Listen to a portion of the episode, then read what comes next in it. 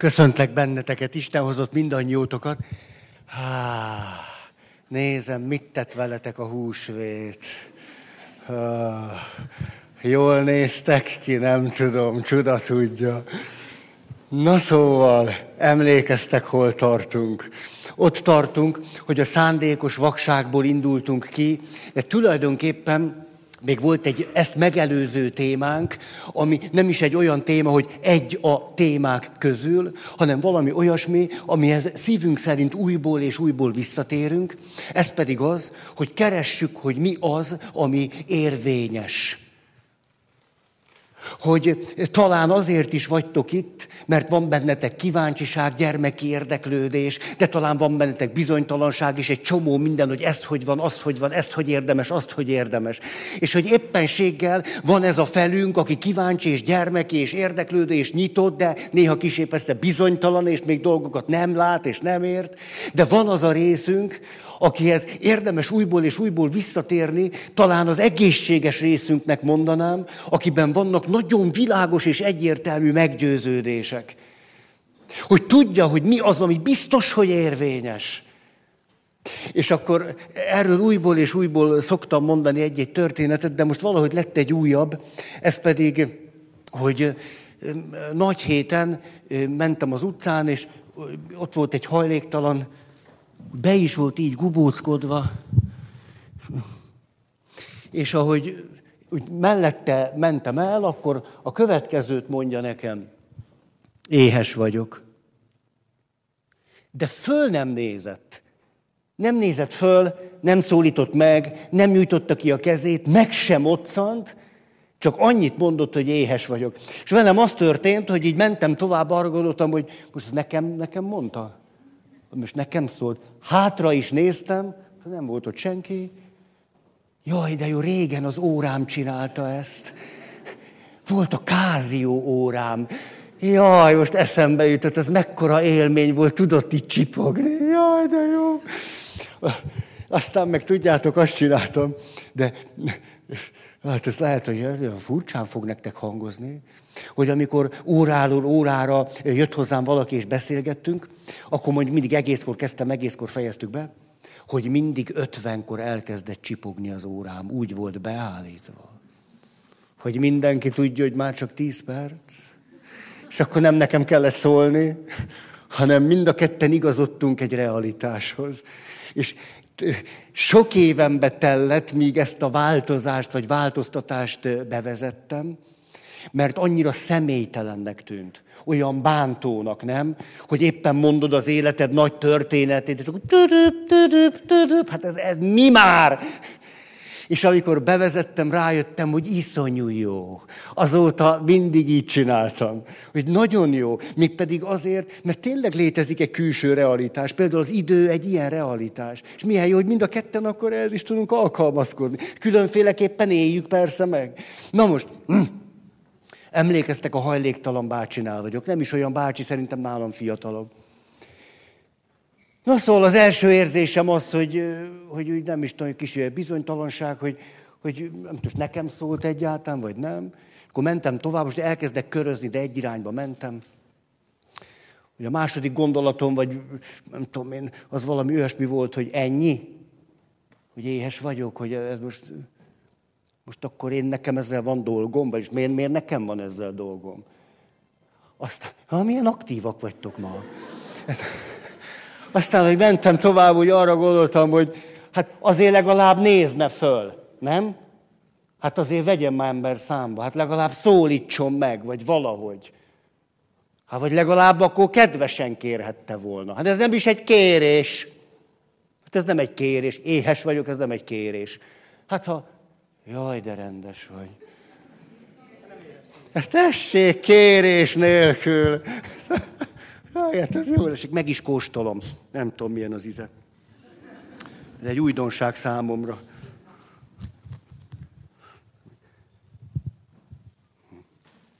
Ne, ne nézzetek, ma zavarba jövök.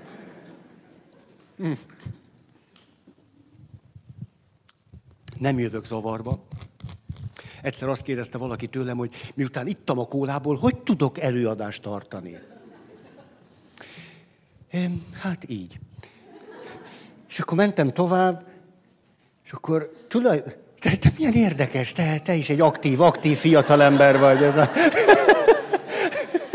ez jó. jó. Mert csináltak neked helyet, ugye? Azt kerested, ez jó.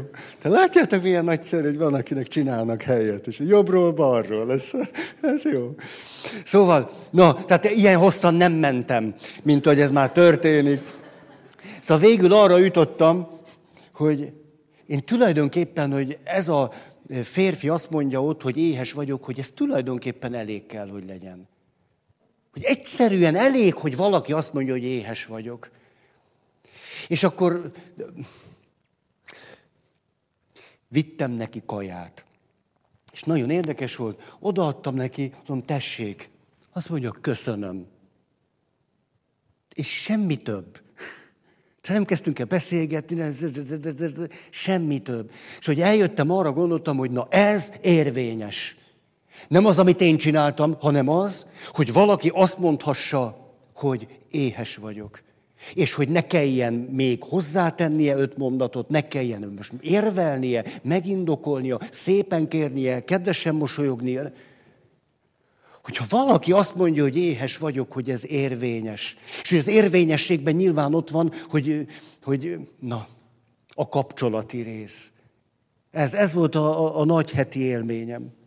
És aztán, na ez már most csak talán a vágyfülűeknek, akiket ez érdekel, hogy aztán ez, ennek a férfinek ez a mondat, hogy éhes vagyok, úgy összecsengett bennem, de akkor még nem tudtam, csak aztán nagy pénteken jöttem rá, hogy ez összecseng bennem azzal, hogy Jézus a kereszten azt mondja, hogy szomjazom. És hogy neki ott azt még kellett volna tovább mondani, hogy azért, mert mit, mit kellett volna még mondani, vagy hogy, hogy érvelnie, vagy, vagy Ah, Szóval megígértem nektek, hogy mindig, ha valamilyen érvényes, valami nagyon érvényesre találok, akkor szívesen elmondom, és akkor így visszatértünk valami alap-alap témánkhoz. De egyébként meg arról beszélünk, hogy szándékos vakság. Most egyszer nem vagyok, hanem annyi izgalmas új téma van. A szándékos vakság kapcsán van, aki most van itt először? Nincs is olyan. De egy valak, három-négy. 5, 6, 7. 8, 9. Ez a 10. Akkor, akkor megállapítom, hogy van egy bátor, aki most van először, és a, és a, a többiek pedig fölbátorodtak, és kilenc fölbátorodó, aki most van először. Jó, de akkor csak egy percet szánok erre, hogy most itt ültök, és lóg a levegőben minden. A szándékos vakság egy jogi és lélektani szakkifejezés. És azt fejezi ki, hogy egy olyan tünet együttessel állunk szemben, amikor van egy közkeletű hiedelmünk. A közkeletű hiedelem például, hogy a röntgenkészülék nagyszerű, és röntgenkészülékkel nagyon jól meg lehet nézni azt, hogy kinek mi a baja, ezért a röntgent használjuk. A második téma hogy a közkeletű hiedelem összefüggésben van valamilyen azt megerősítő érzéssel, például az orvosokban ott élő hurrá optimizmussal, hogy már röntgen felvételt is tudunk készíteni, és jobb lesz a világ, és én ennek része vagyok. Hi-hi, ja. Na, ez egy érzelem volt. Azután ezt megerősíti az én képünk, hogy hát ezt, ezt, ezt én csinálom, én kezelem ezt a képet, én írtam ki ezt hogy egy fölvételt készítsenek arról az áldott állapotban lévő anyáról. Nézzük csak meg. Azután, mi most ez hat szék van? Azután egyszer csak bizonyos információk, tények, adatok, számok, az igazság nyilvánvalóvá válik, vagyis, hogyha áldott állapotban lévő édesanyákat sugár hatásnak teszünk ki, akkor a gyerek jóval nagyobb százalékban meg fog betegedni, súlyosan akár. Ugye ez információ tényadat? És az ötödik, hogy miközben az információk, adatok, tények, az igazság ismert, az igazság ismerete önmagában és önmagától nem hoz változást. Ebben a konkrét példában, hogy ti, akik most vagytok először, hogy tudjátok, itt egészen konkrétan Alice Stuartról beszélek, 1956, és 25 éven keresztül mondja az angol és amerikai orvosi közvéleménynek, de ügyes módon ami belefér, ami a csövön kifér okosan, hogy ezek az adatok 25 évébe telik, míg a változás létrejön. Erről beszélünk. És így jutottunk el hogy kezdjünk arról megfontolásokat összeszedni, hogy a szándékos vakságnak milyen okai vannak, mert ezek a tényezői, a jellegzetességei. És úgy jutottunk el oda, most pucolok azt, de nem úgy is kell majd mindegyik szék. De jó, úgyis hat szék kell. De jó. Így jutottunk el oda, hogy a szándékos vakság egyik oka a konfliktustól való félelem, külső és belső konfliktustól való félelem. Mármint leszűkítettük a kört most a belső konfliktusok leírására. Miért erősíti meg a szándékos vakságot a belső konfliktustól való félelem és az annak elkerülésére irányuló magatartás? Azért, mert a belső konfliktus szorongást kelt. És mi jól akarunk lenni. Főleg a 21. század elején. Jól akarunk lenni. Aki egy kicsit is ad magára, az jól van. Aki egy kicsit is ad magára, az pozitív. Aki egy kicsit is ad magára, hogy az egészséges. Ah, ezért el akarjuk kerülni a természetes belső konfliktusokat is, amelyek pedig a fejlődésünkhöz, növekedésünkhöz járulnak hozzá. Így elkezdtünk beszélni egy csomó alapvető belső konfliktusról, ezeket most megint nem ismétlem el, hanem most ott tartunk, hogy arról esik szó, hogy van bennünk egy belső félelem és konfliktus, hogy szeretnék jó lenni, de lehet, hogy nem vagyok jó. Hogy szeretnék valami jót csinálni, és lehet, hogy nem csinálok valamit jól. Hogy szeretnék értékes lenni, és közben van egy félelmem, hogy talán mégsem vagyok az. A személyiség fejlődésben ez az alap élmény és konfliktus meg tud jelenni. És sajnos létrejönnek a gyerekkorunkban, a különböző gyerekkori életesemények révén sérült gyerek részek. És ezekről beszéltünk, és ezekről szeretnék még most beszélni.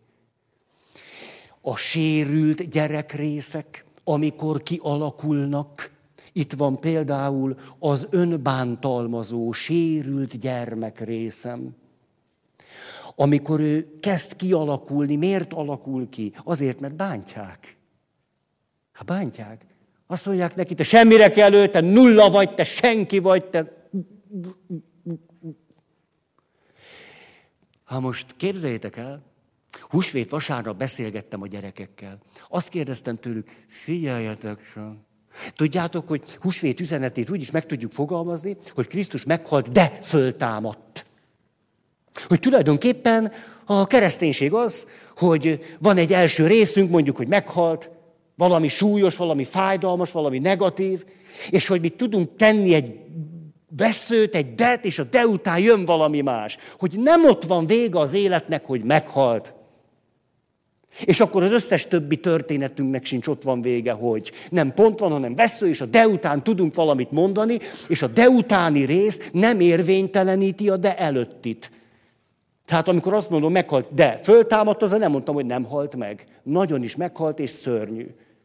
De föltámadt. Kérdeztem a gyerekeket, figyeljetek csak, Fejezzetek be légy szíves mondatokat, én elkezdem nektek úgy, hogy tududu, de, és a de utáni rész a ti dolgotok. Ah, föllelkesedtek a gyerekek. De a mondatok első felét én kezdtem mindig.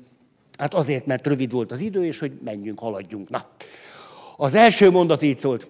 Gyerekek, képzeljétek el, ti is elképzelhetitek, ezt egészséges gyerekek vagytok. Képzeljük el, hogy a mondat így kezdődik, hogy apa nagyon keveset van itthon, de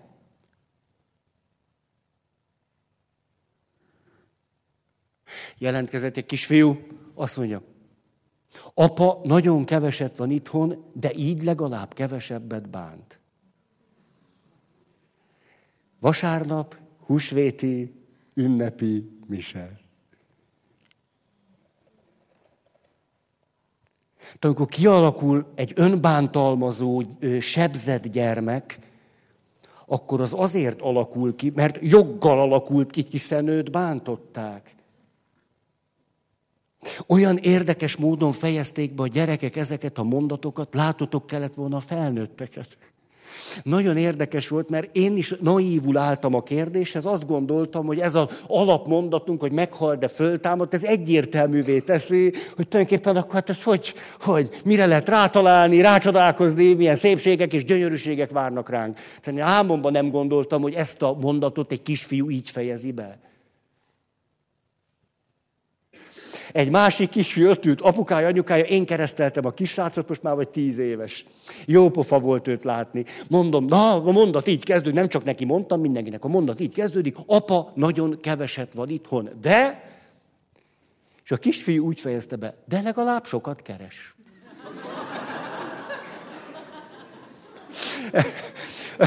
Az apa arcán némi büszkeséget láttam, az anya meg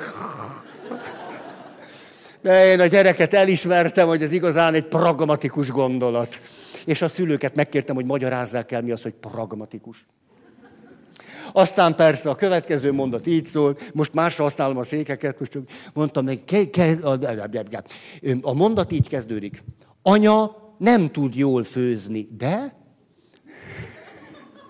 gyerek mi se, tehát ennél többet ne várjatok legalábbis tőlem, ne? És akkor jelentkezett egy kislány, Anya nem tud jól főzni, de ha nem eszem meg, akkor nincs süti.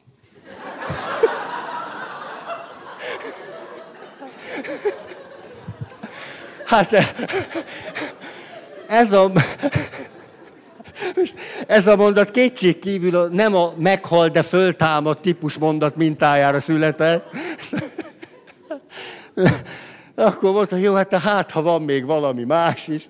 Na volt is, azt mondja a kislány. Az anyukám nem tud jól főzni, de legalább csak vasárnap főz. Ez, a, ez az örkény Istvánosított. Ez nem is egy perces, egy mondatosak. És ez egy új műfaj. Egy mondatosak. Nem kell oda egy perc, egy mondat is elég. Szóval azt akartam ezzel ábrázolni nektek, hogy amikor kialakul egy bán, önbántalmazó gyermeki rész, az nem véletlenül alakul ki, és főleg nem azért, mert hogy ez a gyerek egy ennyire gyagya, hogy nincs jobb dolga, mint hogy magát bántsa. Nem, azért alakul ki, mert ezt csinálják vele. És így kialakul ez a rész, aki ezt megszokja és természetesnek veszi. És utána már ő folytatja magával. Tehát sérült gyermeki részeket mondok. Az első az önbántalmazó gyermek. A második klasszikus sérült rész, ez az elhanyagolt, bántalmazott, vagy akár traumatizált gyerek. Ez a három ennél a széknél van. Ugye azt tudjuk, hogy a bántalmazáshoz majdnem mindig kapcsolódik elhanyagolás. Tehát ezért az elhanyagolást nem is szokták a bántalmazás egy sajátos formájának tekinteni, hanem az majdnem mindig kíséri a bántalmazás valamelyik formáját. Ötfajta bántalmazás van, most ebbe nem menjünk bele, mert egy csomószor beszéltem már róluk.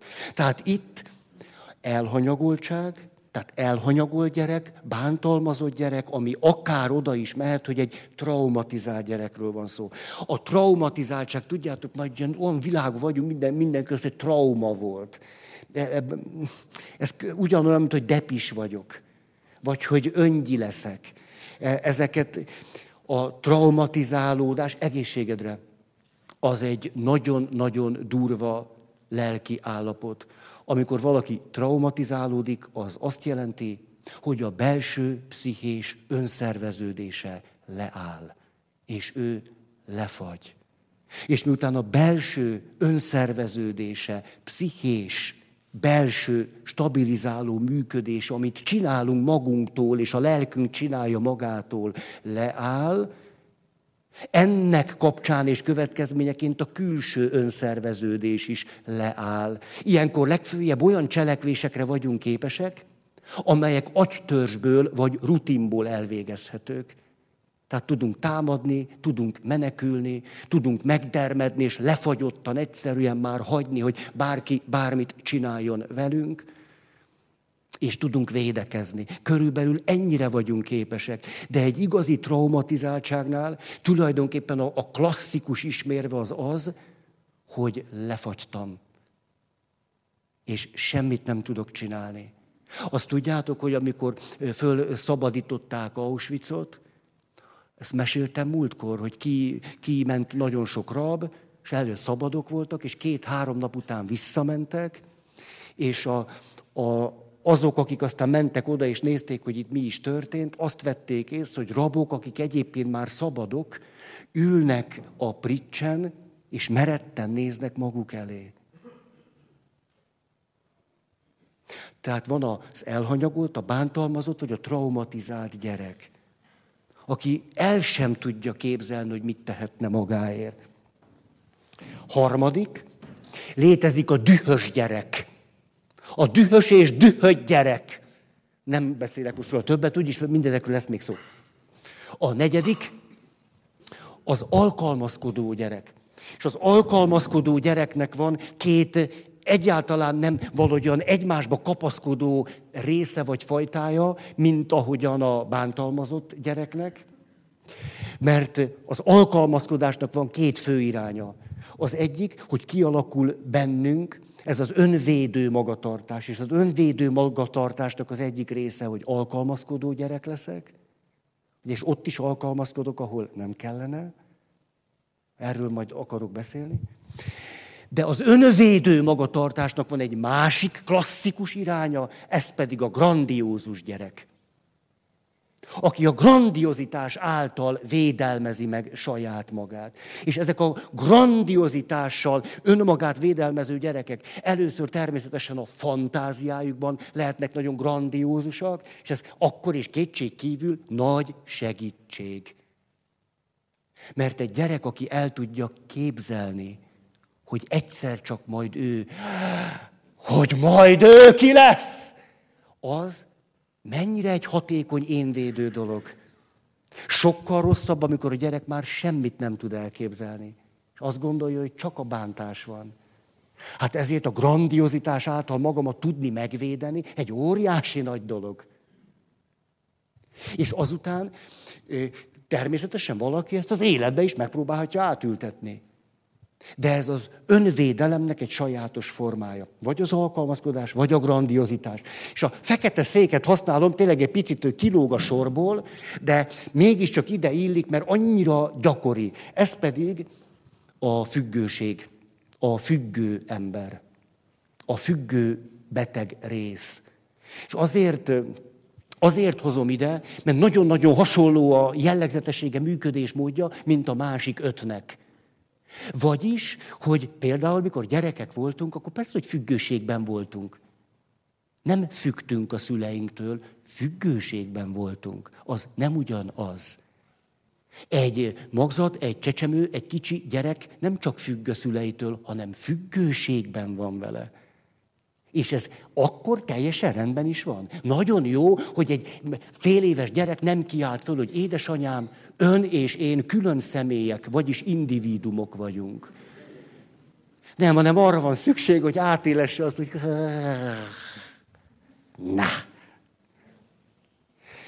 Igen ám, a nehézség az, hogy ezek a sebzett gyermeki részek akkor, akkor is aktívak lehetnek, amikor semmi keresni valójuk ott. Vagyis van egy élethelyzet, és ebben az élethelyzetben kéne nekem még egy szék. Azt a, hadd kérjek még egy széket. Nagyon köszi. Azt a de jó. Köszönöm. Nem lehetne a sárgát?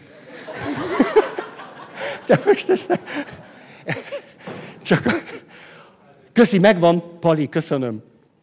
Egyszerűen a másik színe miatt. Azt mondja, azért kell a sárga, mert mindig van bennünk egy autonóm és egészséges felnőtt. És a zavarokat az okozza, hogy miközben van bennünk egy autonóm és egészséges felnőtt, a közben ezek a sérült gyerekrészek konfliktus hatására átvehetik az irányítást. Ezért is kezdtünk el erről beszélni.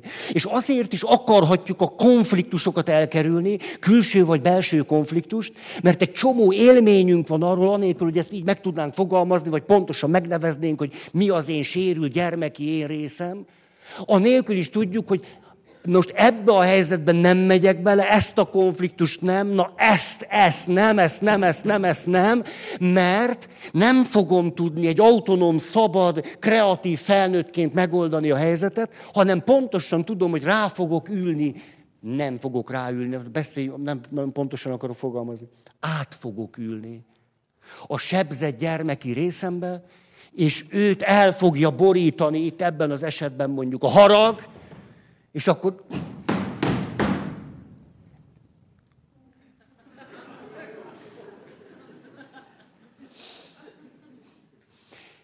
El fogja borítani a harag, és amikor visszakerülök a felnőtt részembe, azt mondta, jó, most miért csináltam? Ú, ú, de inkább elkerülöm az összes ilyen helyzetet. De tényleg, vagy egész ki is tudok vetkőzni magamból. De nem tudom miért. És akkor emlékeztek, a szándékos vakságot elkezdi megerősíteni az én kép, ugye? És akkor, akkor elkezdjük mondani ezt a szöveget, hogy jó, de hát nekem ami a szívemen, az a számom. Volt az elpárolok, semmi, semmi az egész. Na, hát a feleségem is tudja. Aha. Kérdeznénk őt meg? És tudjuk, ez az én pozitív énképet föntartó gondolat, hogy ami a szívemen, az a számom, ez önámítás, mert nem így pontos, hogy ami a szívemen, az a számon, hanem ami a belemen, az a számon. Mert hát épp az indulat, az ösztönkésztetés, a nem tudom mi tárult innen föl, az nem a szív. Hát ha neked ez van a szívedben,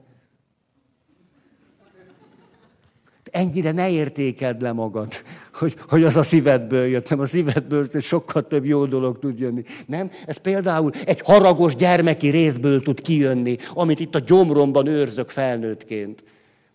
Szóval, azért akarjuk elkerülni a konfliktust, többek között, hogy ezekkel a gyermeki részeinkkel ne kelljen találkozni.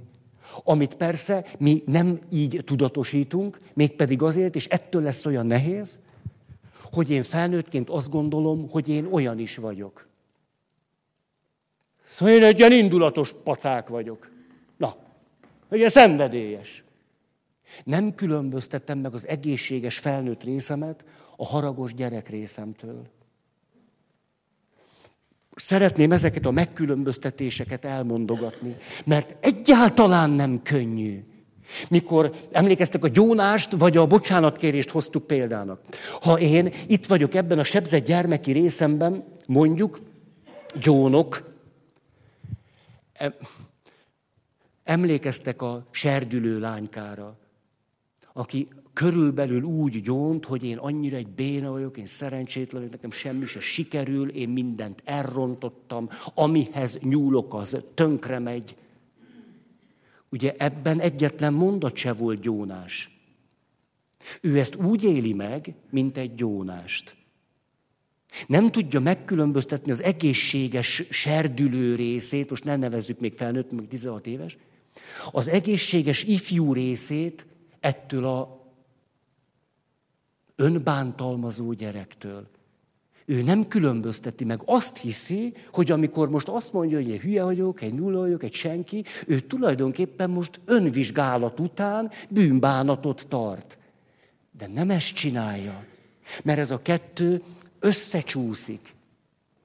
Ezt úgy hívjuk, vagy mondjuk, hogy olyan nagyon én azonos, én közeli számára az, hogy ő rossz. Pedig nem így van, csak megtanulta hogy így lássa magát, majd aztán saját magát bántsa. Ezért egy külön megkülönböztetésre van szükség, és óriási nagy munka lehet. Például vala, valamelyik őtöknek eleven ez a gyermeki része, akár a gyónásban is fölelevenedhet, de most ne a gyónás, ez nem mindenkit érint, hogy egy konfliktus során, mikor valaki elkezdi neked mondani, hogy hát ez, ez, ez, ez egyáltalán nem volt jó. Nem, nem szeretem, ha ezt csinálod akkor tényleg én annyira marha vagyok, de tényleg hogy is jutott ez eszembe? Jaj, de béna vagyok. Ez nem egy reális önismeret, hanem egy önbántalmazás. De ha megkérdeznénk, hogy most mit csinál, akkor azt hát most, most, most el, el, tényleg ez így van. Hát ez így, így van, tényleg ezt nem csináltam jól. Ez... Érzékelitek a különbséget? Ha valaki azt mondja, hogy Hát a nagypéntek ki, nem tudom én. Nem. Mondjuk azt, hogy, hogy húsvétra egyáltalán nem takarítottam ki a lakást. Nem. Hát én aztán egyáltalán nem. És utána azt mondom, hogy tulajdonképpen kár. Kár. Sokkal jobb, meg szebb lett volna, ha megcsinálom. Tulajdonképpen időm is lett volna rá. Tulajdonképpen egyszerűen. Azt mondtam, tulajdonképpen ezt elhanyagoltam. Ez egy reális önismeret. De ha ezt úgy mondom el, hogy egyszerűen már egy takarítást nem bírok megcsinálni. Szóval annyira, egyszerűen tényleg oda jutottam, hogy hiába van húsvét, egyszerűen a szemetet alig bírom levinni. Most, atya, képzelj el, hogy itt van a húsvét, nem, hogy az ablakot nem pucoltam meg, de se söprés, se porszívózás. A teljes szívemből bánom azt, hogy nem készültem föl rendesen, rettenetesen húsvétra. Nem, nem kész. Ez, ez volt elszólás. Ez. Nem készültem föl. Hogy, hogy egészen ide jutottam. Életemben soha még ez nem fordult elő. De most, most már itt tartok. Halljátok a különbséget? Akiben föl tud elevenedni ez a rész, alig hallja. Azt hát ez nem ugyanaz volt. Ha nem ugyanaz volt. Ez a kettő teljesen más minőség. És ezért, amikor próbálok gyógyulni, akkor mindig valahogy az a dolgom, hogy elkezdem, látom, hogy van ez a részem, és elkezdem megkülönböztetni, hogy mi az, amikor egy egészséges felnőtt nagyon egyszerűen elmondja, hogy hát ezt nem csináltam jól, de tulajdonképpen a barátnőmet becsaptam. Becsaptam. Igen, hazudtam neki. Többször hazudtam neki, és hogyha most, most őszinte vagyok magammal, akkor azt lehet mondani, hogy tulajdonképpen meg akartam úszni. Meg akartam úszni, és ezt elkezdje mondani nekem. Meg akartam úszni. Ez egy felnőtt gondolat. Hogy de átülök, és azt mondom, hogy nem, nem csodálom, hogy előbb-utóbb mindenki elhagy. Nem csodálom. Tényleg minden, minden kapcsolatomat tönkre teszem. És én még a Pálferire is hiába járok. Mert én meghallgattam az, az egész minden, ami a társtalálás, azok a pontokat meghallgattam. Nem, nem tudom. De szerintem nekem terápiára se érdemes mennem.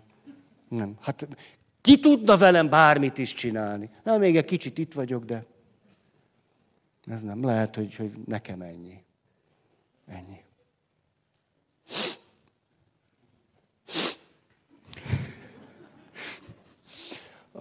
Na gyerünk.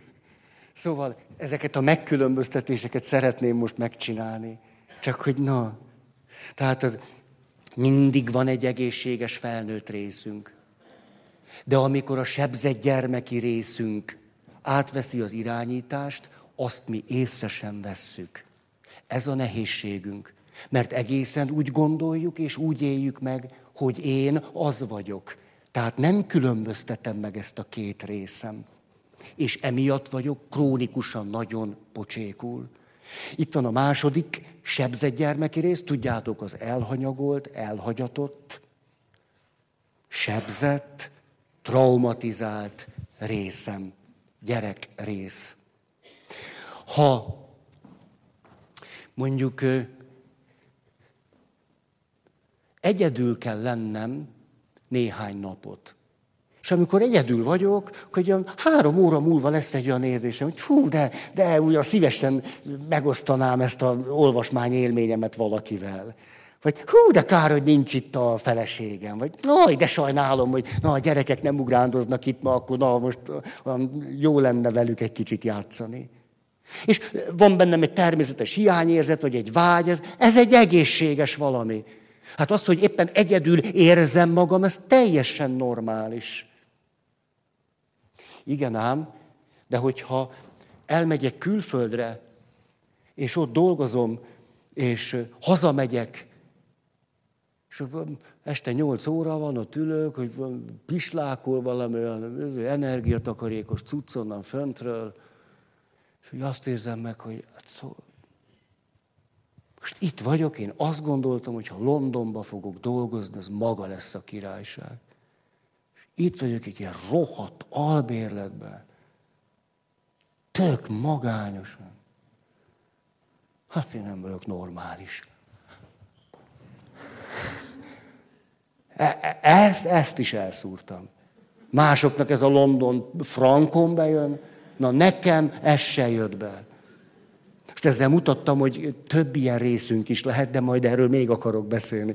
Csak most a megkülönbözteti. Utána visszatérek ide, azt mondom, hogy hogy fogom én ezt kibírni? Ezt nem lehet kibírni. Hát most igyak? Hát lehet, hogy egyszer le fogok menni, én épp néztem, de jó, ott a sarkon van egy bolt, az, az egyszer fogok valamit inni. Hát ez annyira elviselhetetlen. Az, hogy egyedül érzem magam, az normális. Azt, hogy van egy vágyam, hogy most de jó lenne valakikkel lenni, hogy ez most jobb lenne nekem, mint itt egyedül ülni, teljesen normális.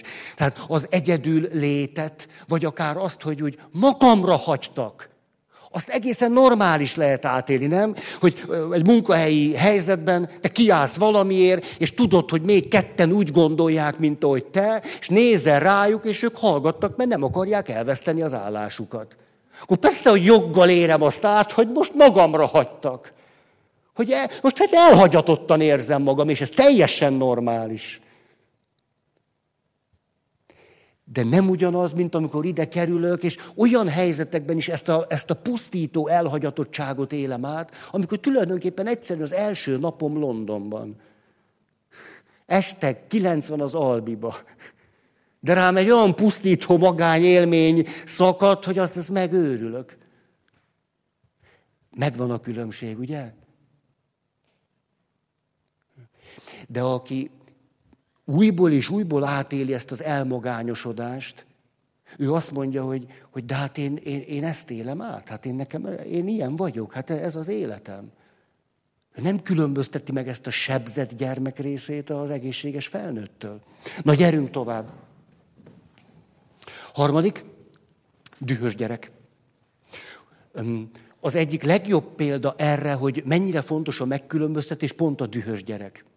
Ugyanis, amikor van egy helyzet, amiben joggal vagyok dühös, hát ez egy teljesen normális, normális felnőtt én állapot.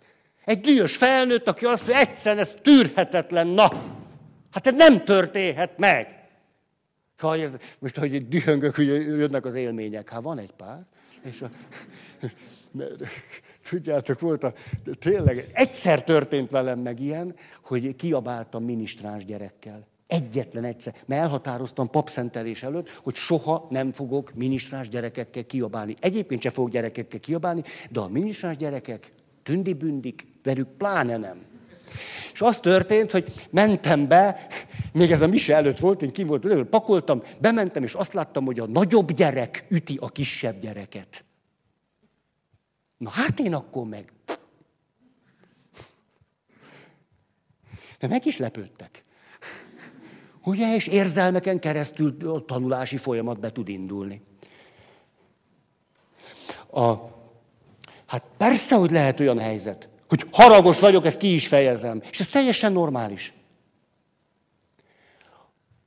Onnan tudom, hogy a felnőtt részemben vagyok, és mondjuk innen vagyok haragos, vagy innen érzem most egyedül magam, vagy innen látom be, hogy valamit rosszul csináltam, és átélem ennek a fájdalmát, hogy valamit elrontottam. Hm? Hogy nem jelenik meg egy sebzett gyermeki rész. Ne, abból semmi nem jelenik meg. De mikor átülök ide, és tudjátok, és annyira emlékszem, mikor a millenárison voltunk. Talán emlékeztek. És ugye a millenárison voltunk, volt az úgy, hogy becsukták az ajtót, mert akkor volt a West-Balkán, és nagyon szigorúan vették, hogy nem lehet egy emberrel se több, mint amennyi a tűzoltóság által engedélyezett. És számolták, számolták, hogy az úgy legyen, mert akkor nagyon komolyan vették. Az, azóta is, de hogy akkor aztán pláne. Ennek az lett a következő, hogy egyszer csak pff, bezárták az ajtót. És akkor álltak ott öten, hatan, és nem egyszer megtörtént, hogy azok, akik jöttek arra, hogy az együttműködés minőségi megvalósításáról beszéljünk, vagy az együttérzés kibontakoztatásáról, rugdosni kezdték az ajtót. Engedjenek be! Ha nem ezért jöttünk ide! Ha nem igaz, hogy pálférre nem lehet bemenni, hát mi ez? Rendőrállam! Na ezt nem egy felnőtt csinálja.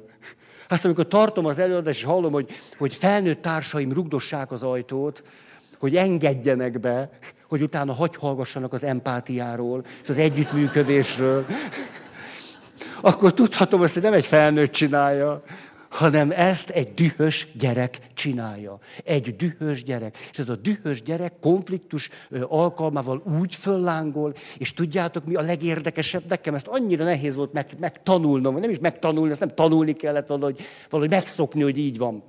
Hogy semmilyen súly határ nincsen a dühös gyerek megjelenésére. Tehát 42 kilós cinegek kis hölgyek, átülnek erről a dühös gyerek részükre, és úgy tolják.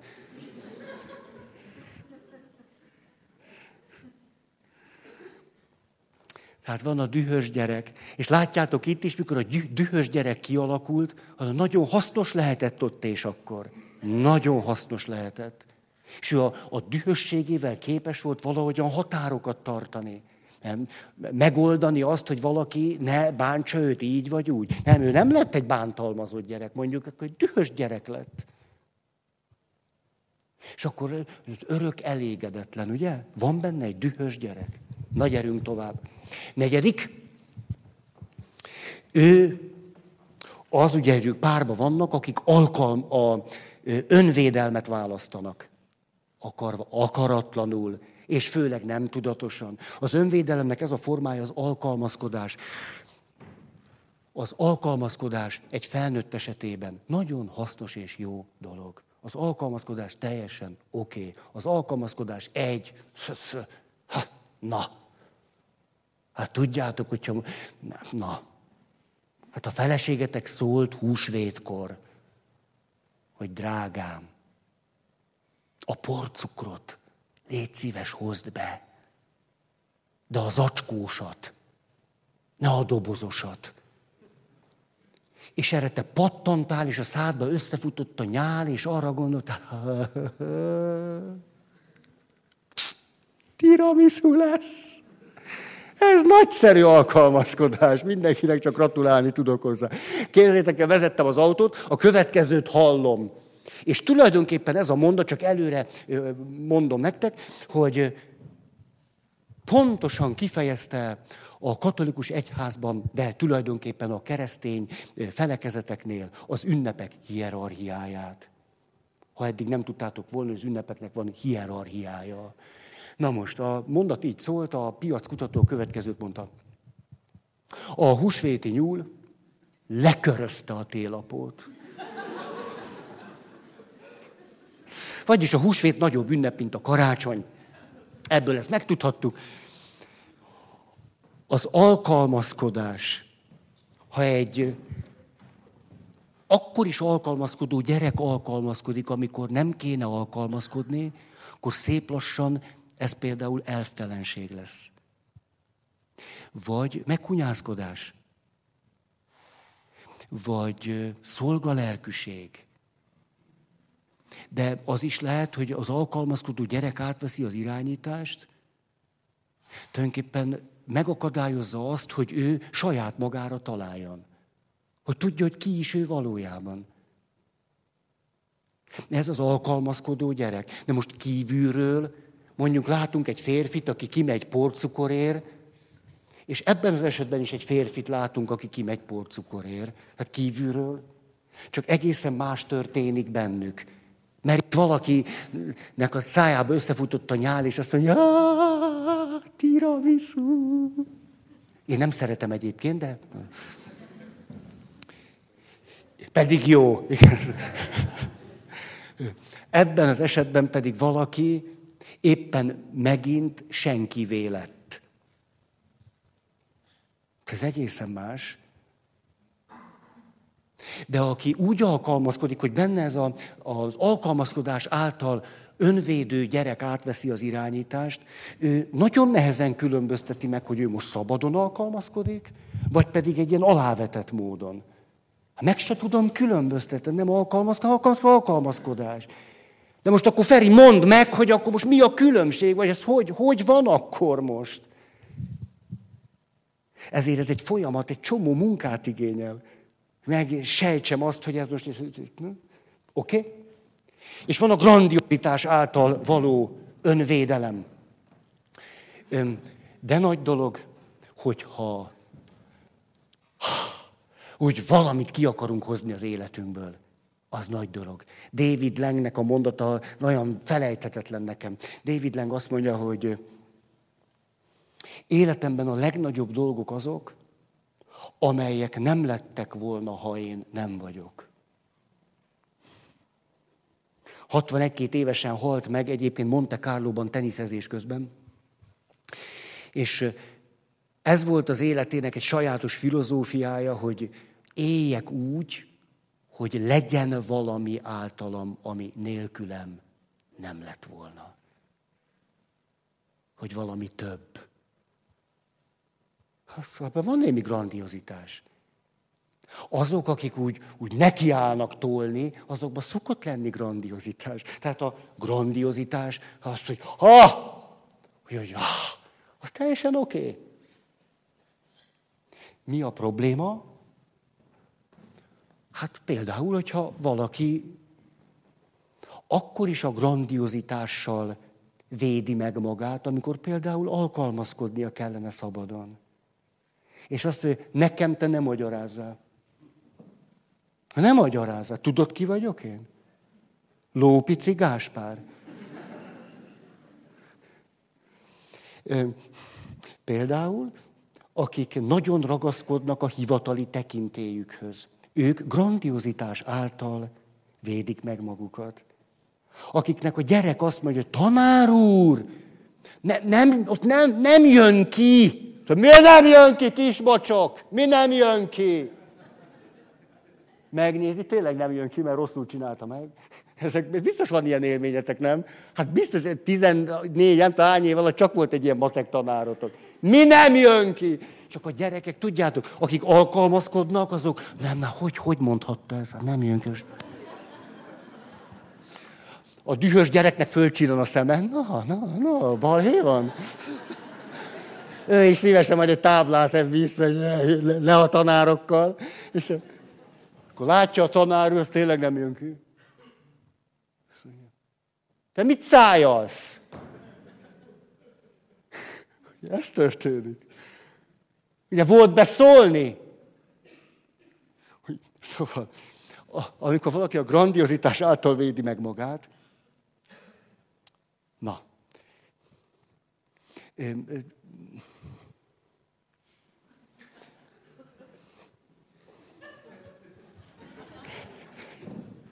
Gyerünk, a függőség, a függőrész, függőrész, erről nem akarok hosszan beszélni, mert hogy egyáltalán nem. A, elkezdem szopni az ujjam. Képzeljétek el. Hm. A gyerek részemről jutott eszembe, elmentem masszörhöz. Hát az jó.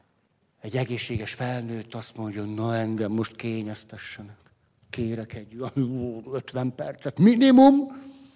Na, és egy kedves masszörnő elérkezett a hátamhoz, azt mondja, hát mit csináltunk a hátunkkal?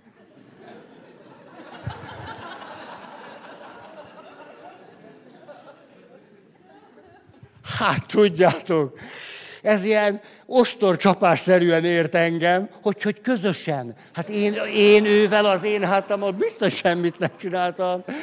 De tudjátok, ez a, ez a, a jóságos pedagógus Mikulásba forgatva, és a, a hülye gyerekkel.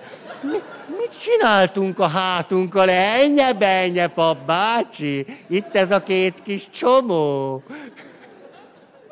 Hát ettől rögtön dobok egy hátast.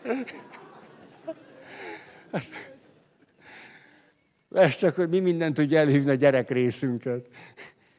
Na most, belenézek a jegyzetbe, mert jó, ezt meg elejtettem, képzeljétek el, és össze-vissza van. Meg fordítva is most látom teljesen. Ja, igen, igen, ezt mondtam most el.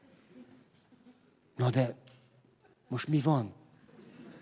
Azt. Micsoda káosz. Egyre nagyobb a szorongás ám, iszom is egy kicsit. Há, ezt ígértem nektek. Hmm. Hmm. Az élet egész könnyű lenne, hogyha a zsiráfnak nem lenne olyan hosszú a nyaka. Ez alatt azt értem, hogy egész könnyű lenne a helyzetünk, ha lenne és most így mondom, ahogy a szakirodalom beszél róla, egyetlen diszfunkcionális én részünk. Ha csak egyetlen diszfunkcionális én részünk lenne, akkor egész nagy királyság lenne az élet. A helyzet azonban az, hogy általában van kettő-három. És nem az történik, gyakorta, hogy akkor jövök az egészséges részembe, és akkor haj, jó van, most már ismerlek, hanem az, hogy sokszor a diszfunkcionális énrészből egy másik diszfunkcionális gyermeki énrészbe lépek. Eddig volt az elemi iskola. Most, most jön a középiskola. Leírogattam néhányat, próbálom nagyon életszerűen mondani, mert így a szándékos vakságnak ellene mondom. Azt mondja, valaki kezdhet, oh, hát itt vagyok, grandiozitással kezdem. Jó? Például én azt mondom, oh, világhírű művész leszek. Leszek is. leszek is, mert színész vagyok. Jönnek a sikerek. Jönnek a sikerek, és na.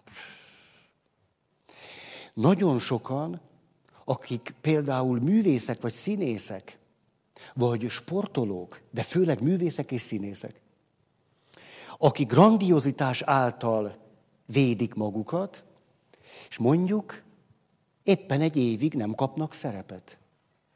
Vagy pedig nem forgatnak filmet. Vagy bukás lesz a darab. Akkor nagyon gyakran nem az egészséges részükbe ülnek át, azt mondják, hogy na hú, most át kell gondolnom, tényleg ezt, ezt nem csináltam jól. Na erre, erre a szerepemre nem vagyok büszke. Hanem azt mondja, ez egyszerűen elviselhetetlen, én akkor élem meg egyensúlyban magam, hogyha siker van és taps van, és átül a függő részébe, ami szintén egy diszfunkcionális én rész. És addig-addig iszik, ameddig esetleg kap majd egy szerepet, akkor ott megint sikeres lesz, akkor egy kicsit itt a felnőtt részében ül, haj, csinálnak egy csillagot, ha. és egész jól van, estig. Úgy és este azt mondja, tessék, ennyi volt. Hát a Tom Hanksnél sokkal többen voltak, jobb, jobb volt a kritikája, most olvasgatom. Igen. Hát a Bruce Willisnél meg, meg szóval ahhoz képest ez, ez csak egy csillag. Itt egészen gagyi ez itt. Ez, ez. És különben is a szélén van. Bezzeg. Celine Dion, ő középen van. Tudom, hogy ő nem egy színész, ugye? Nem baj. Ezt még tanulom. És még aznap este átül ide. Tehát az is lehet, hogy egész keveset van a felnőtt én részében, innen-oda ücsörög. De ez még mindig nagyon egyszerű, csak próbálom, na, mutogatni. Mindig úgy csinálom, hogy ahol befejeztem, onnan kezdem. Azt mondja. Öm, hm. mondjuk, öm, minél többet iszom,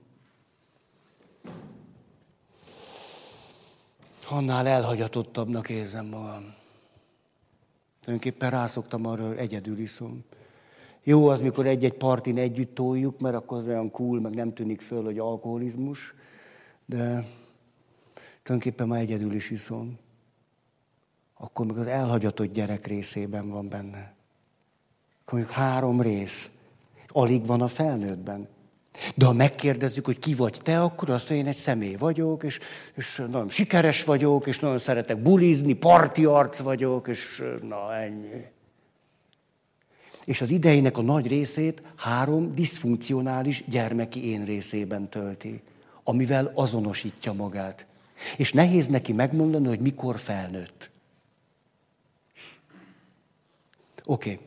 Innen megyek tovább. Mondjuk, egy elhanyagoltságban, elhagyatottságban lévő gyermeki énrész, aki nem azt mondja, hogy na tudjátok mit, hogy én nagyon együttérző lettem azokkal a gyerekekkel, akiket a szüleik, szüleik elhagytak. Nagyon együttérző lettem. Úgyhogy én elmegyek most egy ilyen helyre dolgozni. Mert én nagyon meg tudom érteni, meg átérzem, hogy ez milyen. De annyira jó lenne, hogy felnőttként valamit csinálni értük. És fogok is. Nagyon a szívügyem, hogy velük mi lesz. Ugye akkor ebből a sebzett részből át tud ülni egy felnőtt részbe. És akkor lesz jó segítő, ha pontosan tudja a saját érintettségét. Vagy akkor lesz jó segítő. Ha csak érintett, akkor még nem lesz jó segítő, hanem lelkes segítő lesz. De jó akkor lesz, ha látja, hogy mikor ül át ő maga is oda. Igen ám, de ugye minden további nélkül lehet, hogy itt van az elhanyagolt gyerek rész, és az elhanyagolt gyerek rész egyszer csak ide néz, hogy van itt is egy jó kis rész. És lesz belőle egy dühös gyerek. És akkor elhanyagolt gyerek, akkor dühös gyerek, és ő tiltakozik, és kritizál, és ez nem lehet igaz, és ez szörnyű, és ez... Itt egy kicsit megerősödik, és utána visszajön, és itt meg nagyon rosszul van. De utána a dühös, akkor megint megerősödik. Ugye ott megerősödik, akkor viszont lesz egy kis bűntudata, úgy, hogy te jó ég, de most ő, ő, ő vele miért kiabált, most miért kellett ezt ennyire durván tolni? Akkor átjön ide, elkezdi magát bántani. Ugye, és hogy bántja magát, semmire se vagyok jó, visszaül a magányos gyerekbe. Ezt semmire nem vagyok jó, nem csak egyedül vagyok, nem is szeretnek, alig van már kapcsolatom, mert minden, minden, minden, kicsinálok mindenkit, mert ugye nem is vagyok jó, nem tudok leülni rendesen egy székre. Persze, hogy magányos vagyok. Lehet, hogy ez mindig így is lesz, mert nem is érdemlem meg. Hát egy, egy olyan a természetem, halljátok? Hát olyan a természetem, nem az ő természete olyan, hanem így működik a haragos, sérült gyerek. Oké. Okay. Érdekes ez? Érdekes, még, még mondjak egy párat? Jó, mert van bennem egy bizonytalanság, hogy... hogy... Igen. Tessék? Na, gyerünk tovább.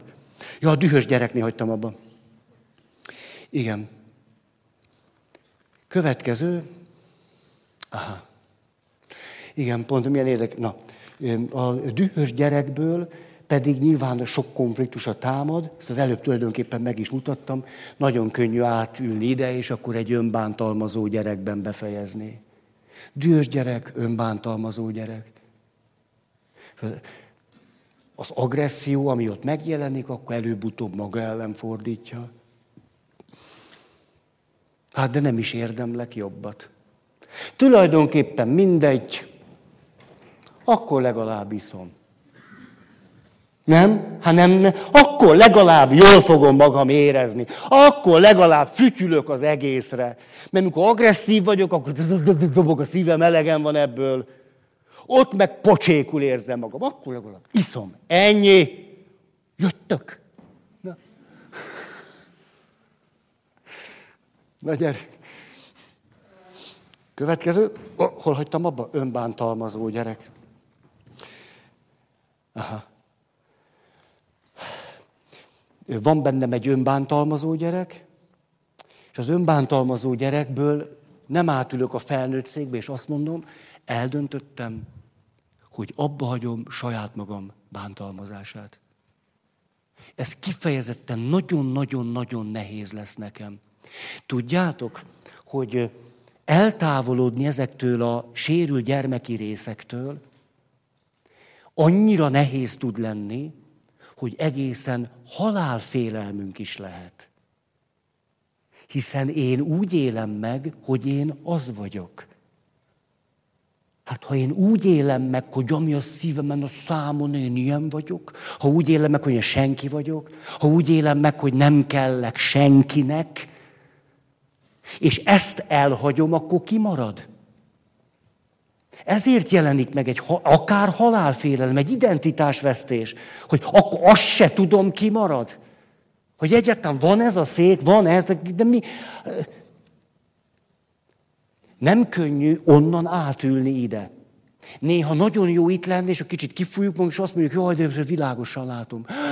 Jaj, de jó, tényleg így van. Hú, hú, ez, a, ez az előző két kedd, ez jó, jó, ezt most értem. Ő csak mi van ezután? Ó, most mi van ezután? Ó, nem, nem, hát szóval ezután látom, én ezzel se tudok mit kezdeni, hiába jó volt ez a két kedd, hát ez... És tudjátok, itt egy nagyon sajátos élményünk lesz, valamiféle én azonosság, de ez egy sérült én rész, és sérült én azonosságom lesz, nem önazonosságom. Oké okay, ez. Na most, hol tartok? Ja igen. Itt vagyok önbántalmazó, de annyit bántottam magam, nem esik jól. És innen, amikor egy kapcsolatba kerülök, akkor természetesen nem a szabad részembe megyek, hanem az alkalmazkodóba. És akkor az önbántalmazó gyerek összefog az alkalmazkodó gyerekkel, és megbeszélik, hogy na, hogyha talán hosszan tűrök, akkor talán megváltozik. Akkor lesz egy belső dialógus, szólok az önbántalmazó gyereknek, hogy de, de figyelj, tulajdonképpen nem, nem annyira rossz ember. Nem, látom, hogy te sírsz, meg zokogsz, meg téged megver tegnap, hogy most a férjéről beszél, de, de hidd el, hogy, hogy, hogy, hogy de csak azért, mert ideges volt. Érted? Csak azért, mert ideges volt. Hát tulajdonképpen te fölidegelted, nem? És akkor megszáll az önbántalmazó rész, hát igen, lehet, hogy én vagyok a hibás. Hát tényleg a, a főnökét nem szokta megverni. Akkor, akkor lehet, hogy tényleg, tényleg, hát fölidegeltem. Fölidegeltem. Ugye, és akkor ránézek az alkalmazkodó, ő bólint, igen, igen. Azt, hogy tényleg igazad van, akkor te hogy csinálnád? Mert te, te valamit sokkal jobban tudsz, mint én. Lehet, hogy akkor el tudom kerülni a verést. Azt mondja, persze, persze. Te csak fogd be a szád. Te hallgass, csak hallgass, hallgass. Na, Érted? Hát kell neked a verés? Na, nem kell. Jó ember.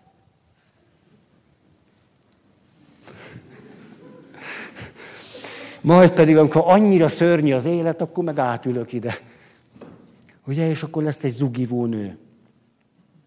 Hm. Vagy egy olyan nő, biztos, ha ti voltatok már anya otthonban, vagy esetleg beszélgettetek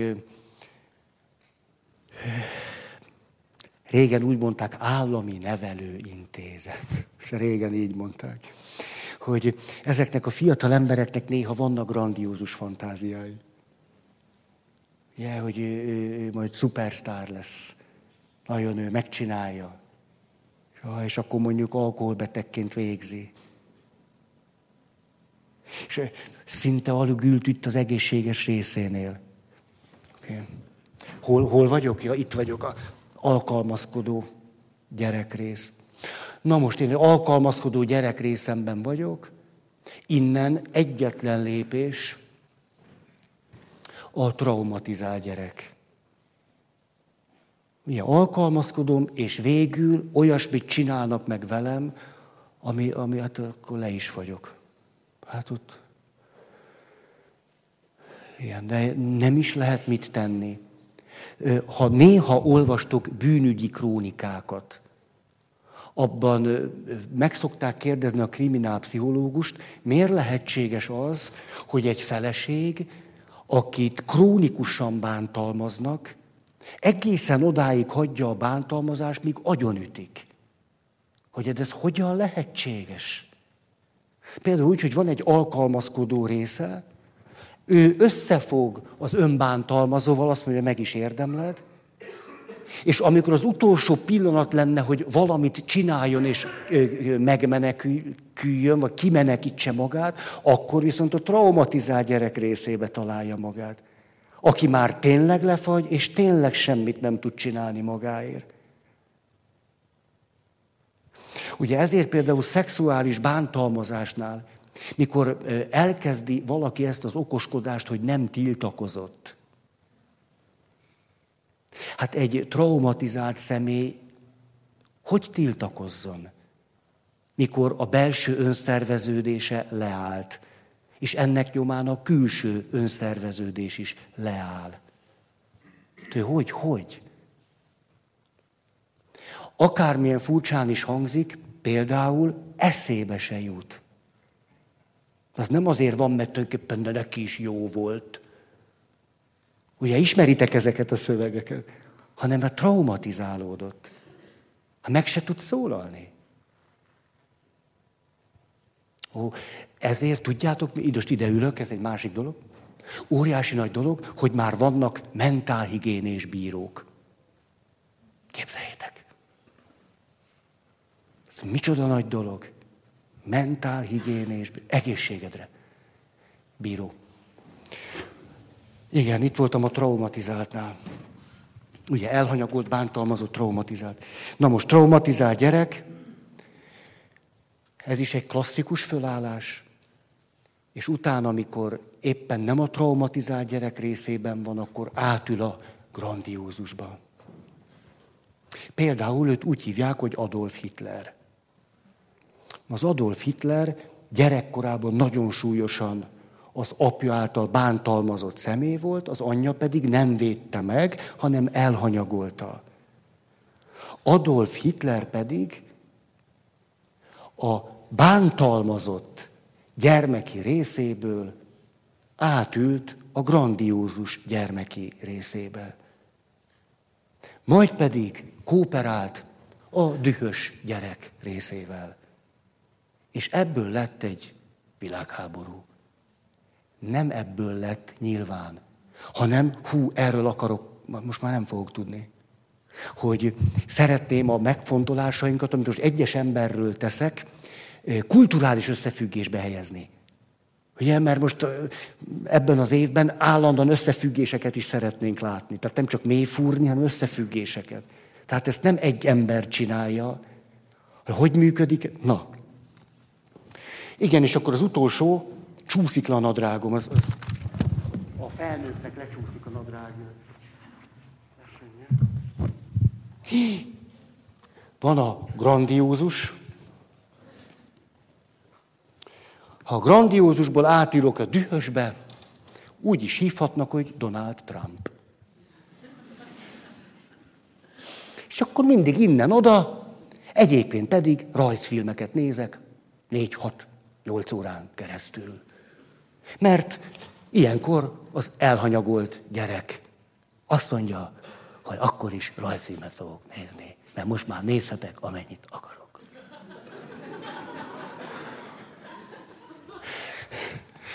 Szóval ezek a fölállások egyáltalán nem csak egyéni élettörténetünket érintő jelenségek, hanem az egész világ történelmet érintik. És akkor ugye erre szokták mondani, hogy, hogy, hogy nem látták előre, miért nem voltak józanok, hogy történhetett ez meg. De ezért. Mert nem csak ő, meg ő, meg ő, akiket most kiemeltünk, tudnak egyik sérült gyermek részükből a másikba menni, hanem mi is. És amikor ez összeáll egy rendszerré, akkor történnek világháborúk. Erről szeretnék majd legközelebb beszélni, hogy most a kinyitnánk akkor megfontolás, hogy hogy történik, amikor rendszer szinten kezd mindez működni, és na, de egy bejelentést szeretnék tenni, fontos bejelentés, komoly bejelentés, mm, szomorú is, meg mm, a keddeket abba fogom hagyni. December 31. Arra jutottam, hogy ez az év ez az év az utolsó év. Tehát még két hónapot leszünk így, hogy, hogy valami témát veszünk, és aztán szeptembertől visszatérnénk, és az lett az ötletem, hogy van körülbelül 12-13 előadás, amit a 20 évből kristályosít, vagy 17 vagy 18, hogy egymás után megtartanék 12 előadást teljesen különböző témákból, amik olyan igazán kikristályosodott, letisztult előadások. Az egyfajta, hát nem is tudom, egy ilyen összefoglalás, vagy jutalomjáték, vagy valami ilyesmi. És pont van annyi ilyen előadás, hogy akkor az befejeződik december végére. És utána nagykorúnak nyilvánítom magunkat, mert pont 18 évet csináltuk és akkor már itt ülünk a felnőtt széken. De mondanék pár mondatot a hátteréről. Az egyik, hogy elfáradtam. Egyszerűen elfáradtam. Ahogy Ausztráliában jöttem, mentem a koalák és a kenguruk között, arra gondoltam, hogy minden gondolkozás nélkül itt maradnék minimum három hónapra. Hogy Szeretek lenni veletek, meg másokkal, szeretek egy csomó mindent csinálni, de én úgy itt maradnék, de úgy meg se kellene fontolni. Annyira tudom, hogy itt kéne lennem. Nem pont itt, hanem. Na ez az egyik, egyszerűen elfáradtam. A másik, amikor elkezdtük a keddeket, akkor az úgy nézett ki, hogy volt egy felnőtt hittanórám, volt egy ifi hittanórám, volt négy 45 perces órám gyerekekkel, és a kett. Ez volt az életem. Tehát a kedre vittem oda mindent. Semmi más nem volt, hanem volt a kedd, és akkor kedd, és egy héten keresztül a kedd, a kedd. Most meg az a helyzet, hogy évente van körülbelül 230-240 előadásom. És hát ezt nem bírom már jól csinálni. Egyszerűen nem tudom jól csinálni. Az lett a benyomásom, most már több éve küzdök ezzel, hogy ez már nem olyan jó. És ez teljesen ellentmond az én képemnek. Átülök a grandiózus székre. Vagy jól, vagy se, hogy egyszer muszáj jól csinálni. Nem, utálok valamit nem jól csinálni. Tehát szeretném jól csinálni. Mert, mert az egy más dolog, mint hogyha rosszul csinálom a jót. Nekem nem, nem jó, ha a jót rosszul csinálom. Ez persze szubjektív is.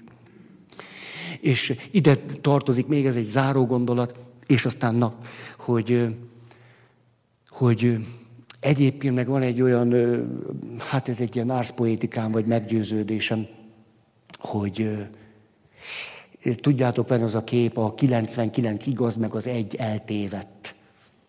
És akkor én úgy látom magunkat, beleértve magamat is, hogy mi a 99 eltévedt és egy igaz képletében vagyunk körülbelül, az egy igaz jelentkezzen, majd szívesen megismerkedek vele. És hogy én nekem nem az a dolgom, hogy, hogy, hogy az, egy, az egy igazzal legyek, hanem hogy a 99 akiről azt se tudom, hol van. De az az érdekes, hogy nagyjából tudom, mert mindenhol, országszerte és ezért, mikor járom az országot, meg Nagy Magyarország, meg, akkor olyan helyekre tudok eljutni, csak egy élményemet mondom, elmentem egy hegyi kicsi faluba. A hegyi kicsi falu művelődési ház. Most a művelődési ház akkora volt, mint ez a dobogó. Kijött elém egy hölgy, ültek legalább 25-en bent, és kérdeztem, hogy oj, szervusz, te vagy a műfházvezető? Azt mondja, igen, én vagyok a műfházvezető, meg a polgármester, meg az orvos. És azt mondta, Feri, ez egy kicsi falu itt a hegytetején. De tulajdonképpen én, én vagyok az egyetlen egyetemet végzett a faluba, és én innen származom, és végeztem egy egyetemet, meg akkor még ráképződtem, és arra gondoltam, hogy ha ide senki nem jön vissza, akkor ez a falu el fog néptelenedni. Még akkor 5-10 évig itt lesz, még mindig lesz asszony, aki a szőrőt megmetszi, meg megkapálja a cucli-muclit, de hát aztán ennek itt vége. És arra gondoltam, hogy visszajövök. Tehát tulajdonképpen, hát úgy minden én vagyok, ami így, hogy akkor ki ez, meg ki az. Életem egyik legjobb előadása volt. Mert ilyenkor az a benyomás, hogy na, az tudni, hogy nekem itt lennem kell. És hogy tudjátok, ez akármilyen furcsa, és egy picit ti lettetek már az igazak. Hogy látlak benneteket öt éve, tíz éve, ti vagytok az igazak. Hát ti már jó helyen vagytok. Hát ti tudjátok már. És hogy ezért, hogy a szívem odahúz, ahol, ahol fogalmuk sincs róla. Gőzük sincs róla. Hogy, hogy egy picit nekem inkább ott van a helyem. És ezt sose gondoltam volna, hogy előbb-utóbb ti lesztek az igazak. Mert úgy kezdtük, hogy na, na. De egy csomó új tervünk van. Tehát ez nem azt mondja, hogy vége van, műnek van vége. Szeretnénk a YouTube-on elindítani egy csatornát, hiszen rengeteg fölvételünk van, és szeretnénk tematikusan is, meg egyébként is jól anyagokat fölrakni. Úgyhogy azt talán jobban is tudjátok majd használni, mintha csak hanganyag van. Ezeket jól megvagdosni, klasszul megcsinálni. Ez az egyik tervünk, és azon kívül vannak még jó ötleteink. Gondoltam, hogy ha ez most megérlelődött, akkor mondom. Hát most akkor minek várjunk? Mert akkor van két hónap, én is úgy vagyok, hogy na két hónap. És akkor utána lesz a szeptembertől, azt fogjátok majd látni, nagyon pontosan dátum és előadás cím ott lesz. Tik-tik-tik, minden nagyon pontosan látható lesz.